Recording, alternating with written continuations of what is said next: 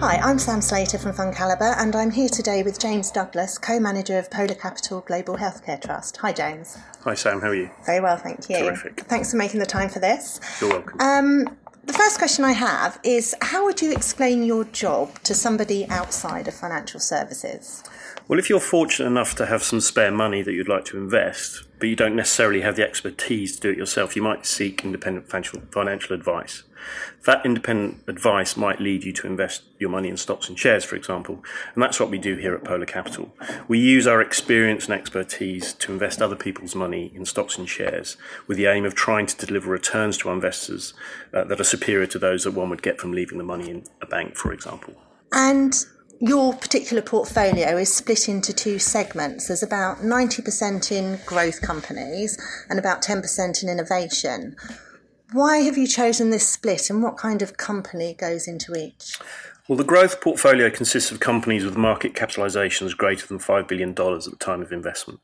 And these tend to be well established, cash generative blue chip companies with relatively low risk profiles. Mm-hmm. By contrast, the innovation portfolio are companies with market capitalizations less than $5 billion at the time of investment and therefore carry very different risk reward profiles. Mm-hmm. And we believe that adopting a, a, portfolio approach, particularly in the innovation section, is a sensible way of managing the high risk reward profiles often seen with those smaller companies. It is worth noting that both segments of the trust, growth and innovation, can invest in companies across the healthcare ecosystem, whether it be drugs, devices, tools, or services or platform technologies. Okay, and what's the most interesting company that you've met in the past year, or what's the most interesting product or services that you've come across? Well, we're extremely fortunate in, in the job that we do here, in that we get to meet a broad range of very interesting companies. Mm. Take Novartis for example, Swiss pharma major, and a company that's interesting for a number of reasons. Firstly, it's making interesting business decisions by focusing on innovative therapies, yeah. by divesting and spinning out businesses outside of what it believes to be its core competence, and that is one of developing differentiated medicines. But secondly, the company is also making significant investments in highly innovative and disruptive technologies like gene therapy. Okay. And then finally, Novartis is also a very heavy investor in data, data analytics, and technology that can really drive efficiencies across the organization. Okay. And the fund has quite a large allocation to US companies. With the presidential election next year, how much of an impact could candidate promises around healthcare and drug pricing, etc., have an influence on the fund? Yeah, that's a great question. So, risk management is a essential part of our investment process here at Polar. And politics in the US is an area where we have a high level of vigilance, given that the affordability of healthcare is high on the list of priorities, not just for US citizens, mm. but also for the political parties. Mm.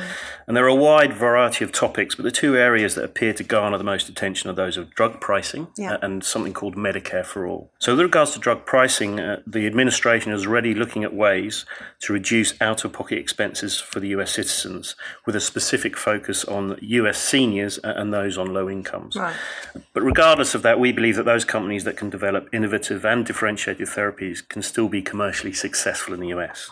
In terms of Medicare for All, this is essentially a single payer government run healthcare system. Uh, they're trying to expand that to the broader population. Mm. We can see the political appeal, but it feels unlikely to become a reality in the near term, with the implementing costs being one of the single biggest right. barriers the trust itself it has what's called a finite life.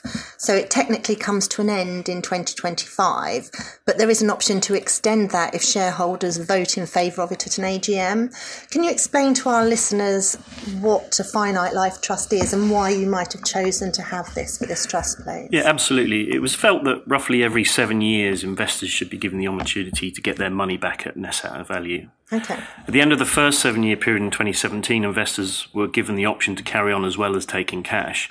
And the majority of investors decided to carry on being invested in the trust and voted for a second term that runs to March 2025. Mm-hmm. So every seven years, investors can decide on their investment, but also review how the trust has performed and hear updated investment thoughts from the fund managers. Mm. Effectively, it provides a safety valve or a checkpoint, if you like, for investors, as well as acting as a discount control mechanism. And what's the biggest long term trend in healthcare and biotech? Well, healthcare is such a broad church that pinning down a single long term trend is pretty difficult.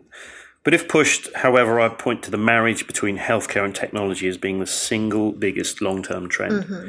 Healthcare companies are investing in and are already using technologies to change the way that healthcare is being managed, delivered, and paid for. Mm-hmm. Because ultimately, all global healthcare systems are facing the same challenge. How can we deliver more healthcare to more people yeah. for less money? Thank you. You're very welcome. If you'd like to listen to more of our podcasts, please subscribe to FundCalibre.